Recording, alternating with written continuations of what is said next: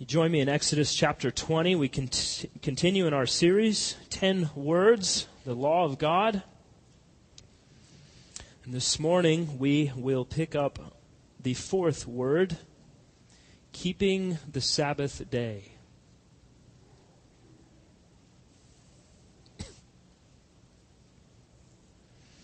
Exodus chapter 20, and our key words for our worshipers in training are Sabbath, holy, and enjoy.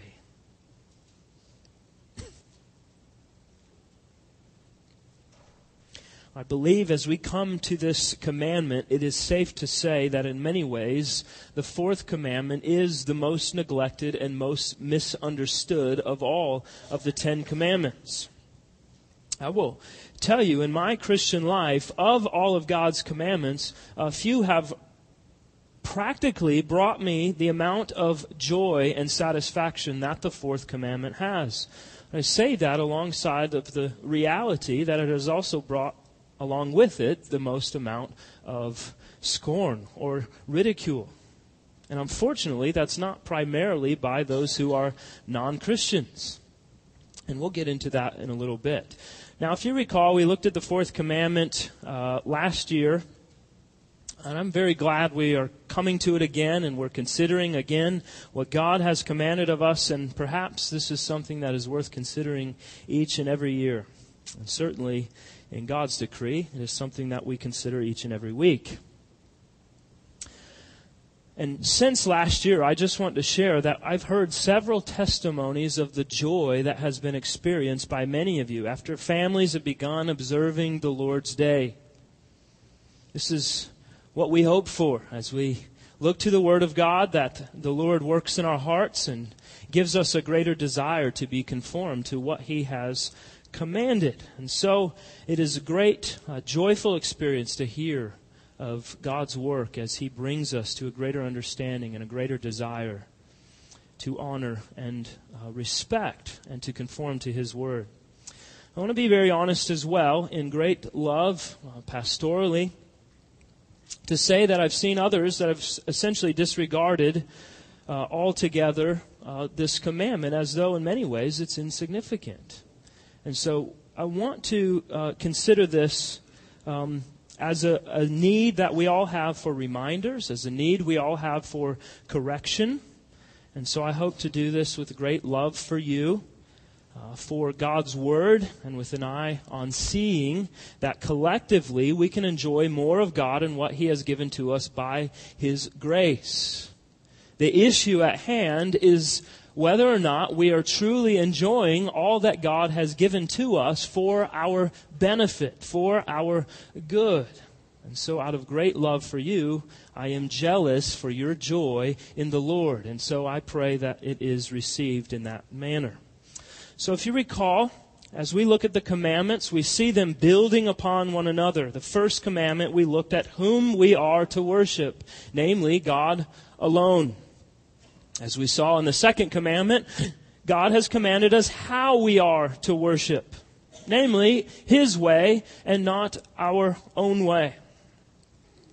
In the third commandment, God showed us last week as we looked in His Word with what attitude of the heart we are to worship God.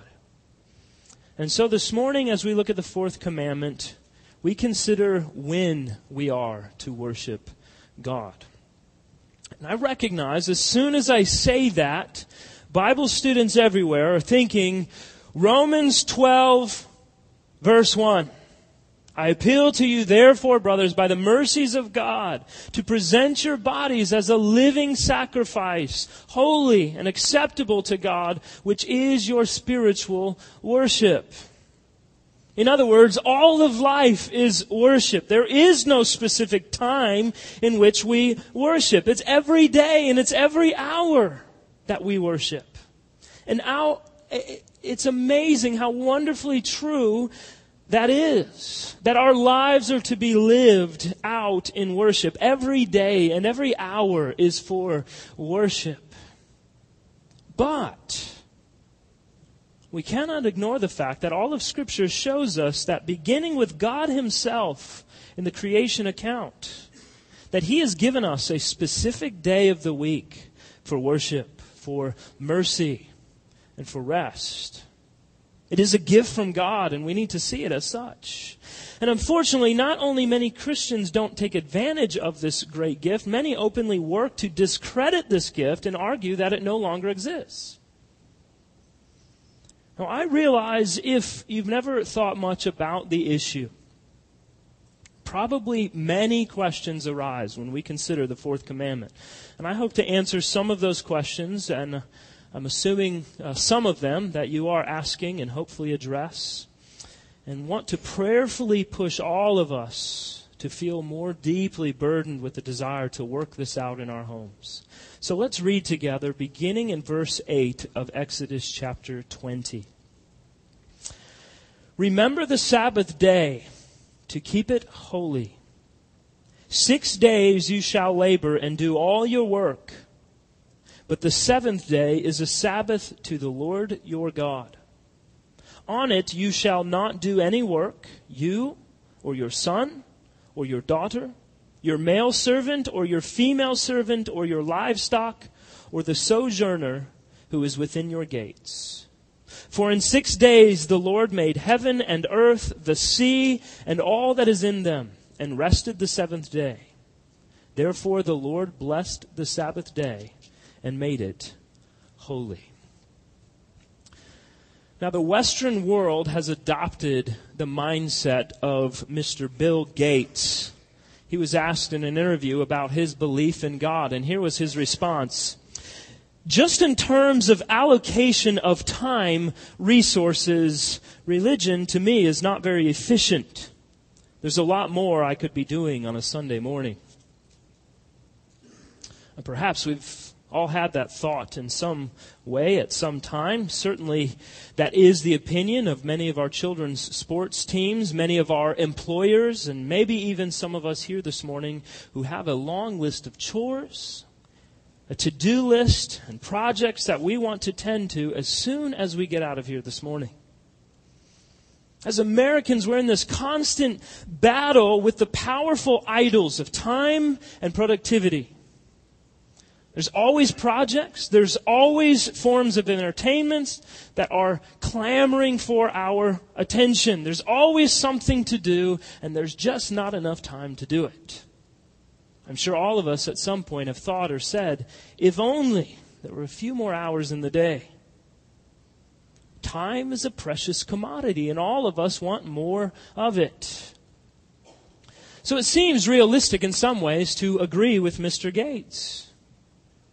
Who has the time to set aside an entire day of the week for worship and rest and works of mercy?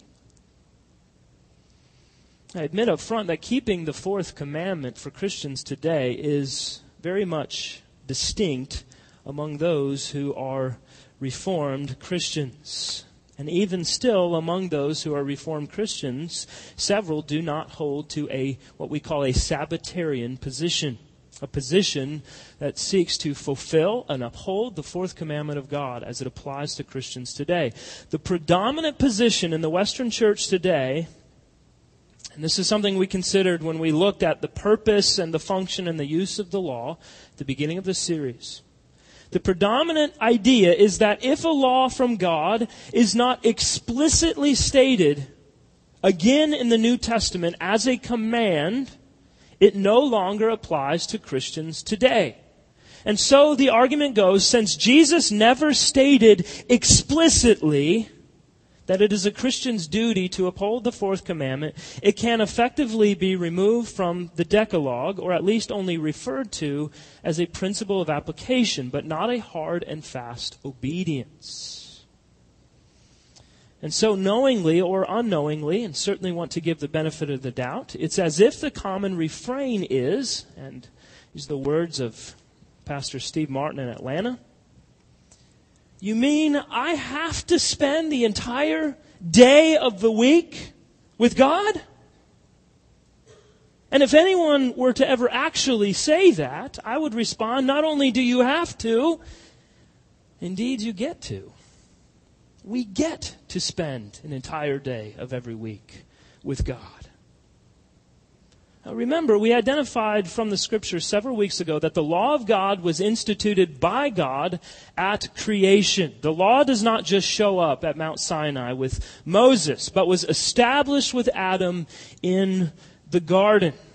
God commanded Adam to uphold his law, and Adam, in his state of perfection, had the full ability to do so. Based upon this reality, we also see in the scriptures that the law of God has been written upon the conscience of every man everywhere because we are created in the image of God no matter what. This is Paul's argument in Romans chapter 1. So, as we consider that, notice nowhere in the scriptures do we come across anything that says the law of God minus the fourth commandment is written on the conscience of all men and rewritten upon the hearts of all Christians. It has only been the work of crafty scholars to develop a system of theology to discount the fourth commandment. I do not believe you come to that conclusion in reading the Bible itself. In fact, all of the commandments, it can be argued, out of all of them, most clearly the fourth commandment was the one instituted at creation. Remember in Genesis chapter 2, verses 1 through 3, we read, Thus the heavens and the earth were finished, and all the host of them, and on the seventh day God finished his work that he had done, and he rested on the seventh day from all his work that he had done. So God blessed the seventh day and made it holy, because on it God rested from all his work that he had done in creation. So we see God himself observing the Sabbath setting the example for mankind. And so the fourth commandment is, like the rest of God's law, nothing more than a restating of what was established in the garden when God created all things. So I have two goals this morning as we look at God's Word. First is to look at the specifics of what God has commanded. It is the longest commandment, and so we want to look at all the specifics of what He has told us. And secondly, we will look at application of the fourth commandment for Christians today, because I know perhaps some of you are thinking, why are we meeting on Sunday? If the command is for the Sabbath, which was Saturday. We will get there. First, let's look at the fourth commandment. We're going to break it into three parts. We'll look at what is commanded by God. Second, we, secondly, we will look at how it is that we are to obey this commandment. And lastly, we will consider why God has commanded the fourth commandment. So let's look again at verse 8. Remember the Sabbath day to keep it holy. So here is what is command, uh, commanded by God. The answer to question 63 in our Baptist Catechism is this. The fourth commandment requires the keeping holy to God one whole day in seven to be a Sabbath to himself. And himself is referring to God. So, one entire day out of seven days of the week to be kept holy and lived unto the Lord. Now, as we look at this, uh, this verse in verse 8, he says to remember the Sabbath day. There's a dual meaning as he says remember. First and foremost, the, the Israelites are called to remember what God has established and what they had observed prior to coming to Sinai. Remember when God provided manna from heaven? For the Israelites in the wilderness, there was a specific rule attached to their gathering of the manna as they're in the wilderness. What was it? Remember in chapter 16 of Exodus, it tells us that on the sixth day, the Israelites were to gather twice as much of the bread because it would not be given on the seventh day. Why? Well, verse 23 of chapter 16 tells us, this is what the Lord has commanded. Tomorrow is a day of solemn rest, a holy Sabbath to the Lord. Bake what you will bake and boil what you will boil, and all that is left over lay aside to be kept till morning. And so God provided manna six out of seven days. On the sixth day, they gathered extra and prepared their meals for the seventh day because the seventh day was the Sabbath day, a day of solemn rest, a day of worship, a day free from their labors. Now recognize this. Chapter 16, where we read about this, is prior to the law being given to Moses in chapter 20. And so we recognize that this is a law that came before we received the Ten Commandments on the tablets from God. It is indeed from creation. So God's call to remember for the Israelites is historically rooted. They understand its beginning at creation and whatever they wanted, whether they wanted to adhere to it or not, they saw God's observance of His own command by not providing manna for them on the sixth day to have enough for the seventh. We recognize also that the call to remember is not just to remember once, but rather it's a perpetual remembrance. It's a weekly remembrance. Uh, like us, the Israelites needed to remember God, and having a specific day during the week designated for the remembrance of God is what he has intended. Pastor Philip Ryken wrote, We are prone to forget the great work of God in creation and redemption. And when we forget, we fail to praise Him for making us and saving us.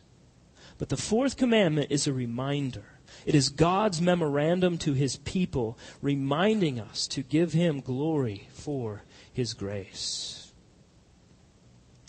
And so it is that we remember what God has done in creating us and in redeeming us.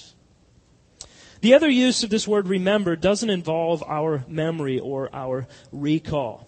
Let me help with an illustration here. Suppose July 24th were to roll around this year and I told my wife Good morning. I remember today is our anniversary. And that was it. How well does that go over, ladies? Perhaps you're thinking, man, I wish I could at least get him to remember the date. That'd be a step up. And brothers, if that's you, there's work to be done. But to remember my anniversary takes more than simply acknowledging that I recall the fact that on July 24th of 2004 I was married.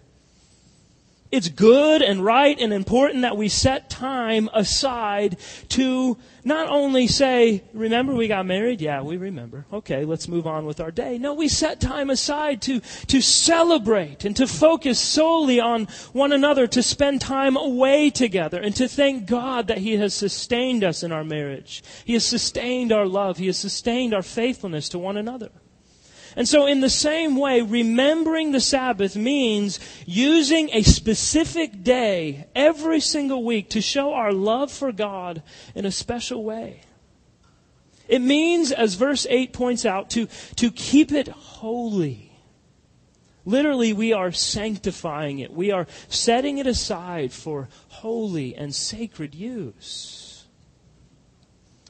And so the command for us is that we remember. We recall what God has done in creating us in all things. We recall and remember what God has done in saving us, and we rejoice in that.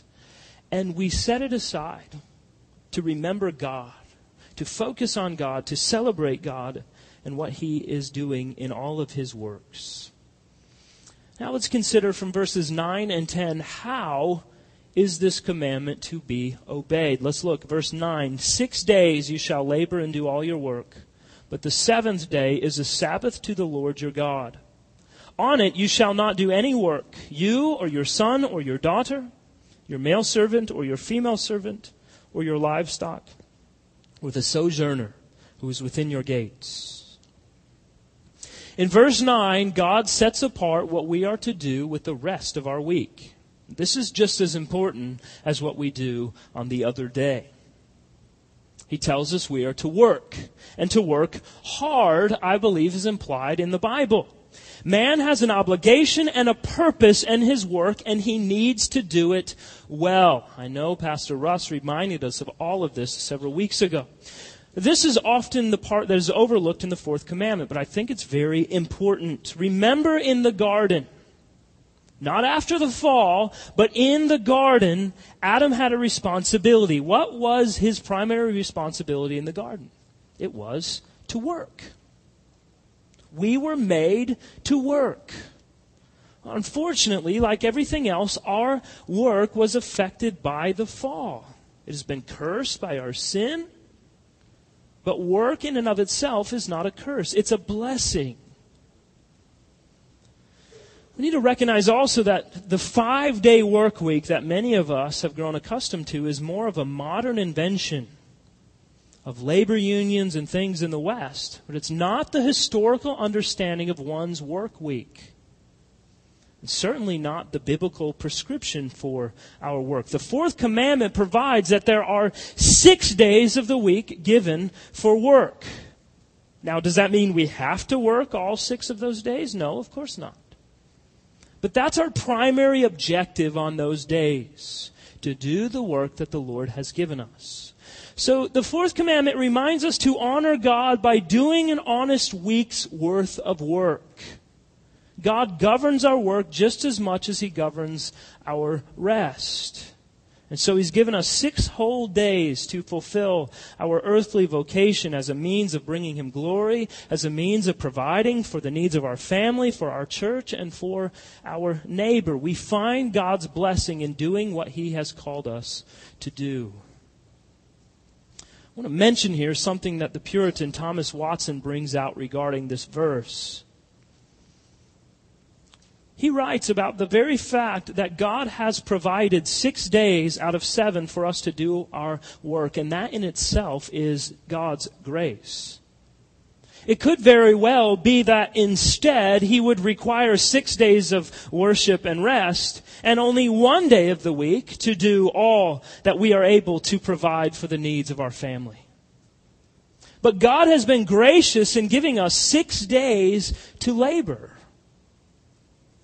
I, I don't think many critics of Sabbatarianism think of it in this manner. But if we consider these six days as a gracious provision of God in and of themselves, should we not all the more have a great desire to set aside the Lord's day in a special manner of worship?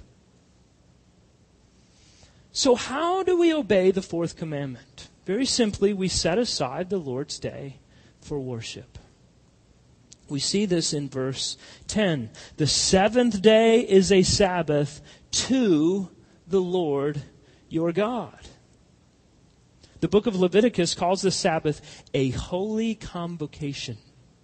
In other words, a time to gather for corporate worship. The people of God coming together, convening and bringing before the Lord our worship. The Puritans called the Lord's Day uh, the market day of the soul. I love that. The market day of the soul. We use six days of the week for the transactions of business, buying and selling and trading. That's what work is, right? If I work for you, you are buying my labor, you are buying my skills. We are bartering in a sense. This also includes the buying and selling of all other goods and services. These things are to be reserved for six days of the week, but the Lord's Day, the Lord's Day is reserved for transactions involving spiritual business with the currency of heaven. It is our joy. It is our great opportunity to pray to God, to hear the word of God, to sing great songs of worship, to behold the ordinances of God. Thomas Watson wrote that the result is that the heart, which all week was frozen, on the Sabbath melts with the Word. I hope each of us has experienced the wonderful grace of God, that sweet mercy of God that causes our hearts to, to melt with overwhelming gladness for who God is and what God has accomplished on our behalf. And so we see the Sabbath is a day of our week given to the Lord for worship. We recognize also that it is a day for rest. Remember, as with all the commandments, as we pointed out in the others so far, there is a positive and a negative implication of every one of the commandments. For the fourth commandment, the positive is in verse 8. Remember the Sabbath day to keep it holy. The negative aspect of the command is in verse 10. You shall not do any work, you or your son or your daughter, your male servant or your female servant or your livestock or the sojourner who is within your gate. So according to verse 10, there is an obligation that neither you nor anyone else within your household do any work whatsoever. In other words, so far as you have control over the situation, do not work and do not be the cause for others to work. And the Lord takes this so seriously that He even includes one's animals in the mix. Let your animals rest too. My dog doesn't have a problem with that. But you see, obviously the implications go far beyond our household. The reach is into our community and into our, our commerce. Uh, the principle is clear. Do not be the cause for others to engage in their employment. Walter Chantry writes, in a heathen culture, one is tempted to reason that the unbeliever will work anyway. He will not make it a matter of conscience to devote a day to his Maker. His shop will be open. Why not let his hours of employment serve me and make the Lord's day more pleasant for me? God's commandment forbids this process of thought by forbidding us even to employ the unbeliever in work for us on God's holy day. God's moral laws are of universal application. They are not intended only for believers. And we have looked at that already. Now, this word Sabbath it comes from the Hebrew word meaning to cease or to rest. It's a day for worship, it's a day for relaxation, it's a day for holy naps and recuperation. Most importantly, it's a day to delight in God's goodness, a day to delight in the mercy of God, to enjoy God's work and redemption, to enjoy the work of God in creation. It's important that we recognize how important God takes this command. Consider Numbers 15. In Numbers 15, we read of the man who gathers wood on the Sabbath. And then, as a result of gathering wood on the Sabbath day, he was stoned to death. We also see a positive example in Luke chapter 23. The women, the followers of Jesus, they gathered together. They wanted to prepare Christ's body for burial. They wanted to use ointments and spices. But Luke tells us on the Sabbath day, they rested according to the commandment.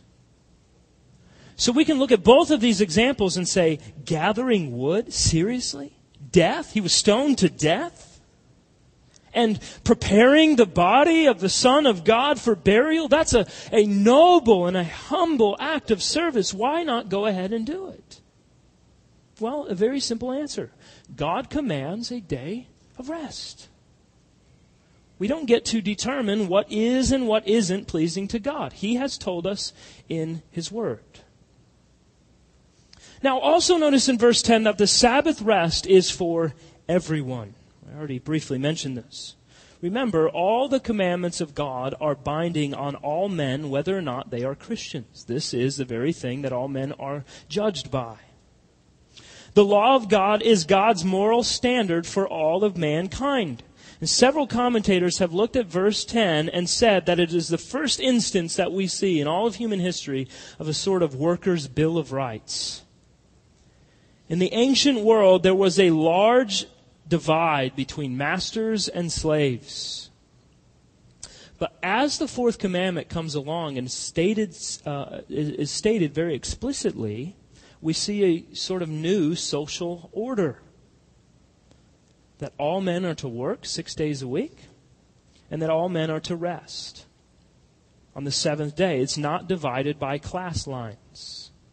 It is a command that everyone should work, everyone should rest, and everyone should be free to worship God.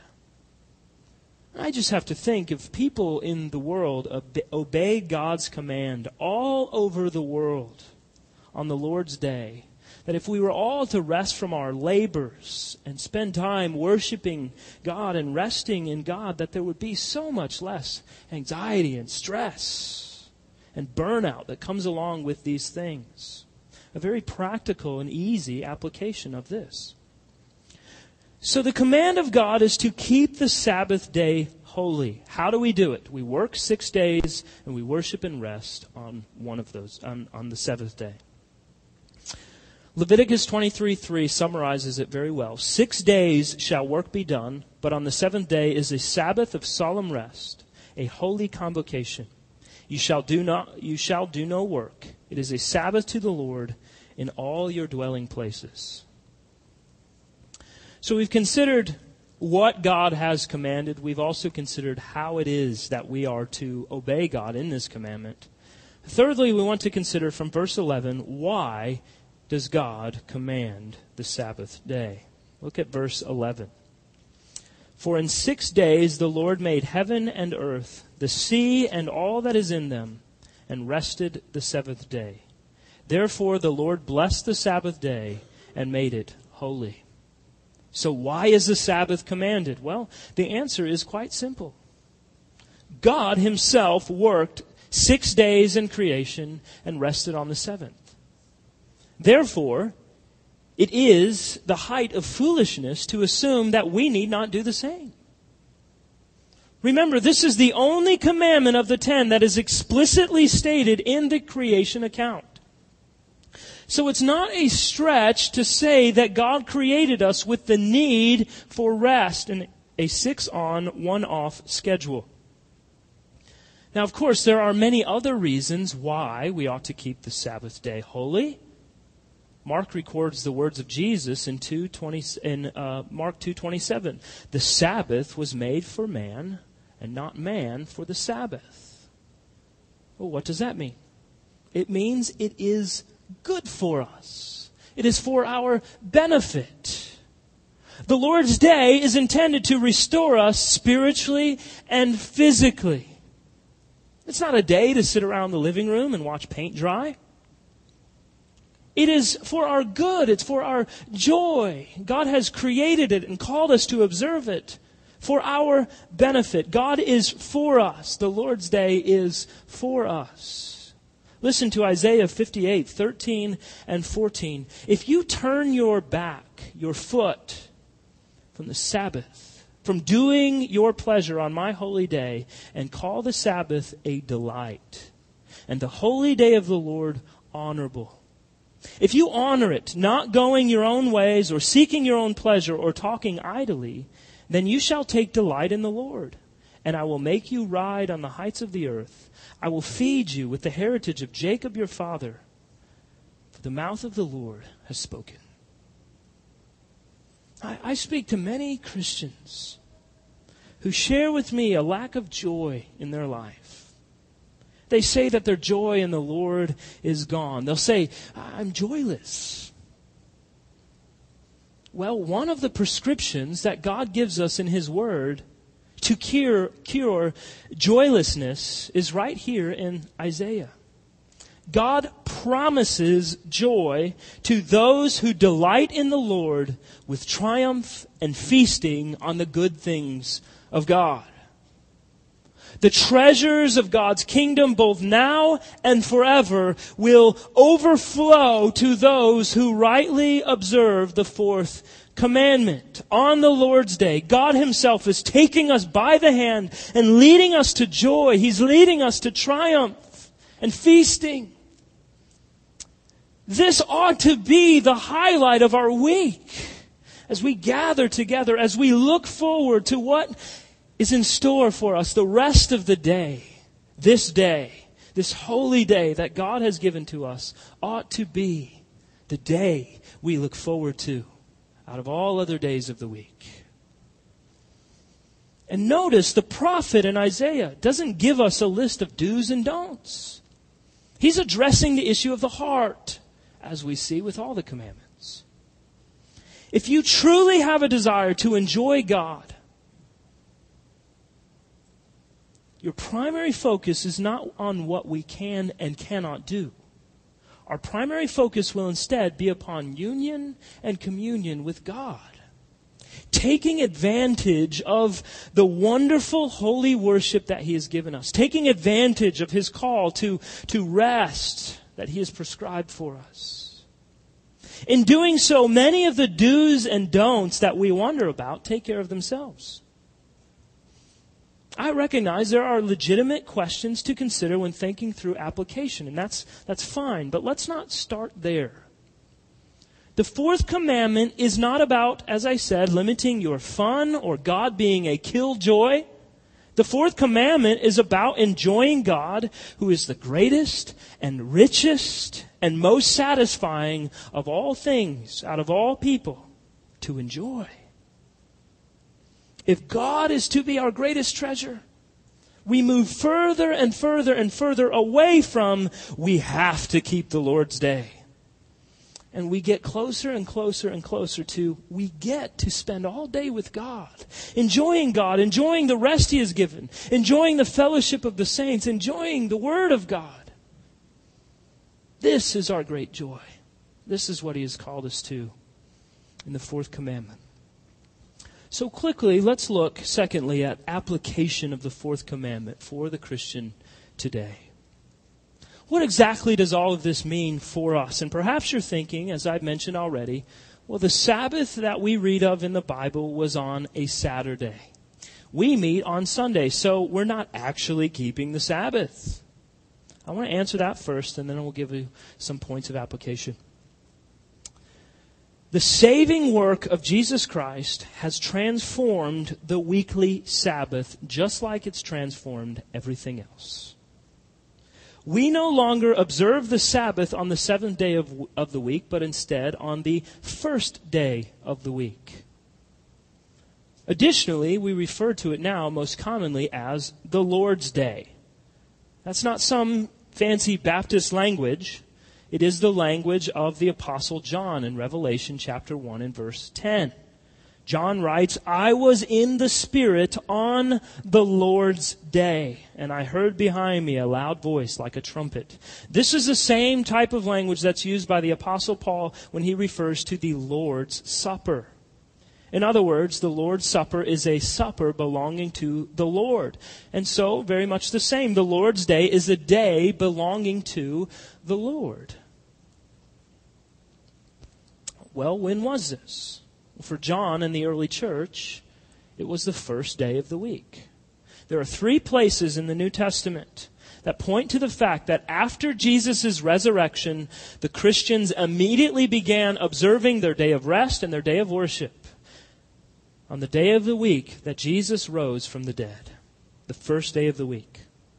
And we see also in the writings of Ignatius, who was alive toward the end of the first century, we read what he wrote. He wrote, Christians no longer observe the Sabbath. He's referring to the seventh day observance. But direct their lives toward the Lord's day, on which our life is refreshed by Him and by His death. B.B. Warfield wrote, Christ took the Sabbath to the grave with Him and brought the Lord's day out of the grave with Him on the resurrection morn. So the keeping of the Lord's day preserves the Sabbath principle by resting one whole day out of seven. And although the day itself, what day of the week, was provisional, it was a sign of Israel's coming salvation, the commandment itself is perpetual. And here's what we must remember because this, above all the other commandments, many Christians want to reject. It was written in stone right alongside the other nine commandments. It's written on your conscience as a non believer. And when you become a Christian, the word tells us it's written on your heart. Our confession of faith states that the fourth commandment is a positive, moral, and perpetual commandment. It's not obsolete. It is not to be ignored. Now, I recognize there are various arguments that have been offered as to why the fourth commandment is not to be observed today. We don't have the time to go into all of those this morning. If you are interested about those questions, I point you to a sermon I preached last March that answered some of those things. But let's suffice it to say this morning that we believe that the Lord's Day is to be observed on Sunday that it is binding on all men, believer and non believer alike, and that it is a holy obligation to worship and to rest for our good and in obedience to God's commandment. We believe that God is honored when Christians celebrate the Lord's Day. And with that said, I don't want to dismiss the reality of legalism that exists in the hearts of men. The Pharisees were poster boys for legalistically seeking to uphold the fourth commandment. And by the way, those who reject the fourth commandment based upon Jesus' words, I want you to notice that he never says that the Sabbath isn't important. He just points out that the Pharisees were applying it wrongly. He didn't dismiss it, he only corrected what they thought wrongly about it. He upholds it, he honors it himself, he doesn't dismiss it. But we need to be on our guard against legalism in all forms. And when it comes to the Lord's Day, legalism can become an issue. We need to be very careful. We do not base our standing before God on what we do and don't do on the Lord's Day.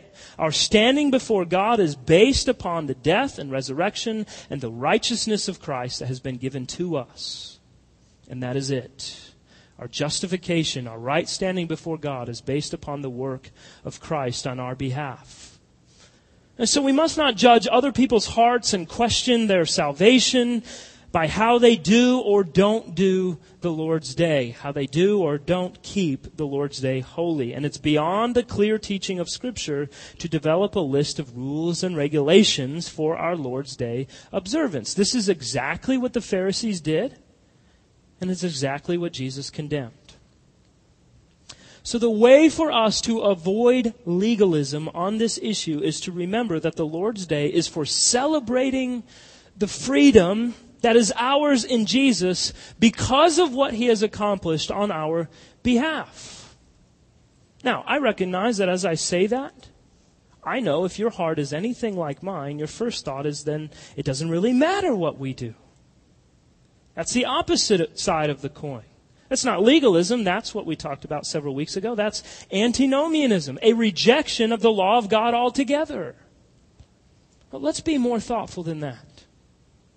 The fact that Jesus said the Sabbath is for man does not mean that man arbitrarily gets to determine exactly how the Lord's Day is to be observed in every sense of the word. There are duties that God has given to us worship, rest, and when necessary or appropriate, deeds of mercy and necessity. But the Lord's Day is a call to freedom. It's not an excuse for seeking our own ends. The freedom within the fourth commandment means that the Lord's day is not a straitjacket. We're not tied up and bound. And hopefully, it's not a day that we see and dread because it's full of boredom and it's full of humdrum. It should be the day of highest joy for all of us. The Lord's Day is to refresh us in the joy of our Creator, as it were, to recreate us week in and week out. It is a day to catch our breath by worshiping God with fellow believers, by enjoying the fellowship of the saints and the mutual edification that comes with it, by resting from our labors, and by showing mercy to others. So, a few practical considerations. Recognize that the Lord's Day is just that.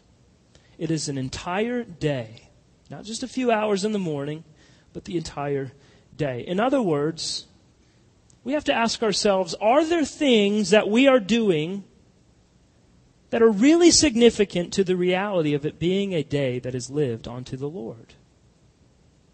Perhaps it's spending some time catching up with some, some book that you're reading from a good Christian uh, source that has sat untouched the rest of the week. Maybe it's spending time with other believers and enjoying the grace of those relationships, discussing what God's doing in your lives, discussing the text from the day's sermon, praying and eating and laughing together and enjoying the gift of relationships and life with one another. showing hospitality to others, to include non believers, taking time to share with them the glories of the gospel. It's a day to reach down on the side of your chair and just lay that seat back a little bit and to enjoy the grace of God, to rest, to maybe go outside on a nice day like today and to enjoy the breeze and the grass and the glorious gift of God's creation. And as we think through these points of application, parents, something for us to remember is how we observe the Lord's Day is going to communicate to our children how they ought to understand the Lord's Day in their lives, how they ought to understand how important it is that we honor the Lord and we worship the Lord and that we give ourselves to rest. Thomas Watson wrote, in considering another practical consideration, he, he referred to our preparation for the Lord's Day. He wrote, When Saturday evening approaches, sound a retreat. Call your minds off from the world and summon your thoughts together to think of the great work of the approaching day. Evening preparation will be like the tuning of an instrument. It will fit the heart better for the duties of the ensuing Sabbath. That's wonderful language. Tune your hearts like an instrument that is fully prepared to enjoy the depths of the riches and the wisdom and the knowledge of God and His glory as we look to His Word, as we worship Him together. Now, one of the things that the Pharisees completely missed when it came to the Sabbath was that it was a day for mercy. For instance, some of the rabbis maintained that if a wall was to fall on top of someone, and it was on the Sabbath day, that they were only allowed to remove enough rubble to find out how badly the person was injured. And if the injury was not too bad, then he must be left until the Sabbath ended, when the rescue could be completed.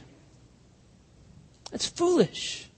It's a complete rejection of what God requires. In trying to uphold one of God's commandments, they have done just the opposite and disobeyed what God requires. And so to com- combat such foolishness, notice that Jesus did many of his miracles on the Sabbath day. He was fulfilling the true purpose of the Sabbath. And we follow his example when we use the Lord's day to welcome the stranger, to feed the poor, and to visit the sick. When it comes to resting on the Lord's day, we recognize that the fourth commandment teaches us to have an ethic of leisure as well as an ethic of work. The businessman should rest from his business, the housewife from her housework, the student from his studies. Of course, Christians have always recognized that Jesus made very clear in his teaching that there are certain types of work that are necessary. These are works of necessity. Those who provide medical care, those who are working for public safety, as well as those who do ministry within the church. On some level, there are people who do work, and that's wise to do that work. It is a work unto the Lord, just like any other would do, any other day of the week. But it is also wise in that to set aside another day of the week for rest. This is not to say that the Lord's day for that person ceases to be the Lord's day. The Lord's day is on Sunday. But we're receiving the physical rest that God in His commandment has implied that is needed in every person's life. And of course, especially when we engage in hospitality, there are minor chores to be done around the house but the idea, the overwhelming idea here, is that we would put away the clock, we would put away the to-do list, and we would measure our time on the Lord's day by the setting of the sun. And we enjoy the time that God has given us to worship Him, to talk about Him, to think about Him, to read about Him, to rest in Him. It's a day to step out of the frenzy and to stop buying and selling, that we can quit worrying about the bottom line in our culture that treats the Lord's Day like any other day of the week, we need to re- resist the tendency to let our work enslave us. How do you bec- how do you get out of becoming a workaholic? honor the Lord's day. Keep the Lord's day holy. That's one way. So, as we conclude, if you're still thinking, yeah, but can I whatever? Perhaps you might be missing my point. I want you to think of it this way. If we're looking for a loophole in the Lord's day, then we're not recognizing that God is calling us away from our own business to transact in the most important business of all, which is the, to glorify God in worship. In essence, most of our time that we are asking questions about the Lord's Day, we're asking them to see just how far we can go before we break the commandment. I hope we're not thinking like that. What, when we do that, we're missing the greatest joy, we're missing the greatest pleasure of all, which is fellowship with our Creator, fellowship with the living God. And dare I say that the issue might be for some that God is boring. We may be willing to give our time in worship, but immediately we want to find our way back to the world's lesser pleasures. Perhaps we simply don't understand what it means to enjoy God. How more than a television show or a video game? How do we do that? Good question. And the more we learn to delight in God, the more we are wanting and willing to uphold His day as holy, and the more thankful we are that He has made it for us. And when this becomes our default, the questions that so quickly come to mind can I take a job that requires me to work on Sunday? Should my kids play in a soccer, on a soccer team that has games on the Lord's Day? Is it a good day to veg out and watch television and play video games? All of these questions that come to mind. When our default is to enjoy God and His gift of an entire day lived unto Him, those questions find their answer quite quickly. The strain and the struggle comes when we want to do our own thing. I'll tell you today, this day, the Lord's Day, is the greatest day of the week. I look forward to it every day. I feel so free from time constraints and the stress of an agenda and the rush of running errands and being in 10 places at all times. And perhaps you didn't know it. I'm kind of uptight sometimes. And so it's really nice to be able to relax and enjoy my family, to enjoy you, to enjoy worship, to enjoy rest. It's a joy. And it's a joy for some of us that has to be learned.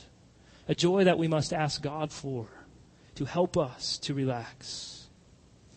Most of all, I enjoy that I have unhindered time with God and with my family, my wife and my children, my brothers and sisters in Christ, to enjoy the Lord.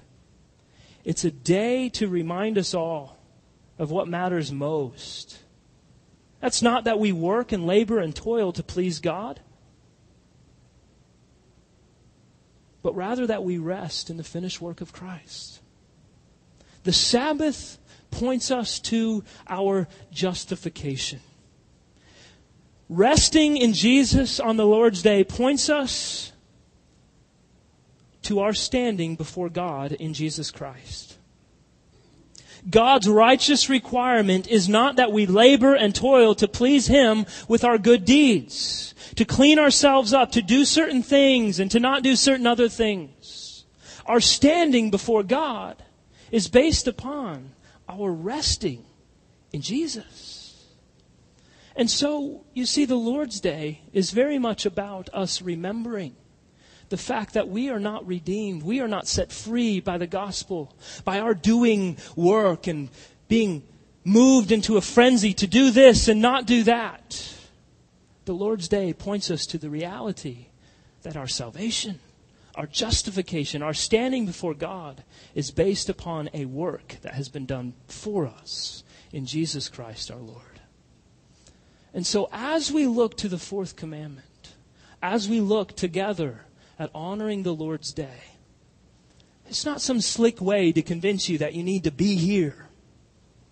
We do. We should. We ought to want that. There's so much more than that.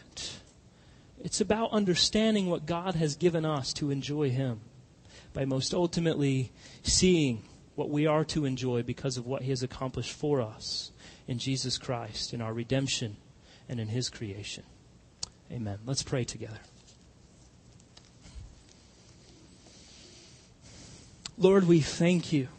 We thank you that you have given us this day. That you've given us the time to gather. You've given us the time to consider your greatness, to consider your glory.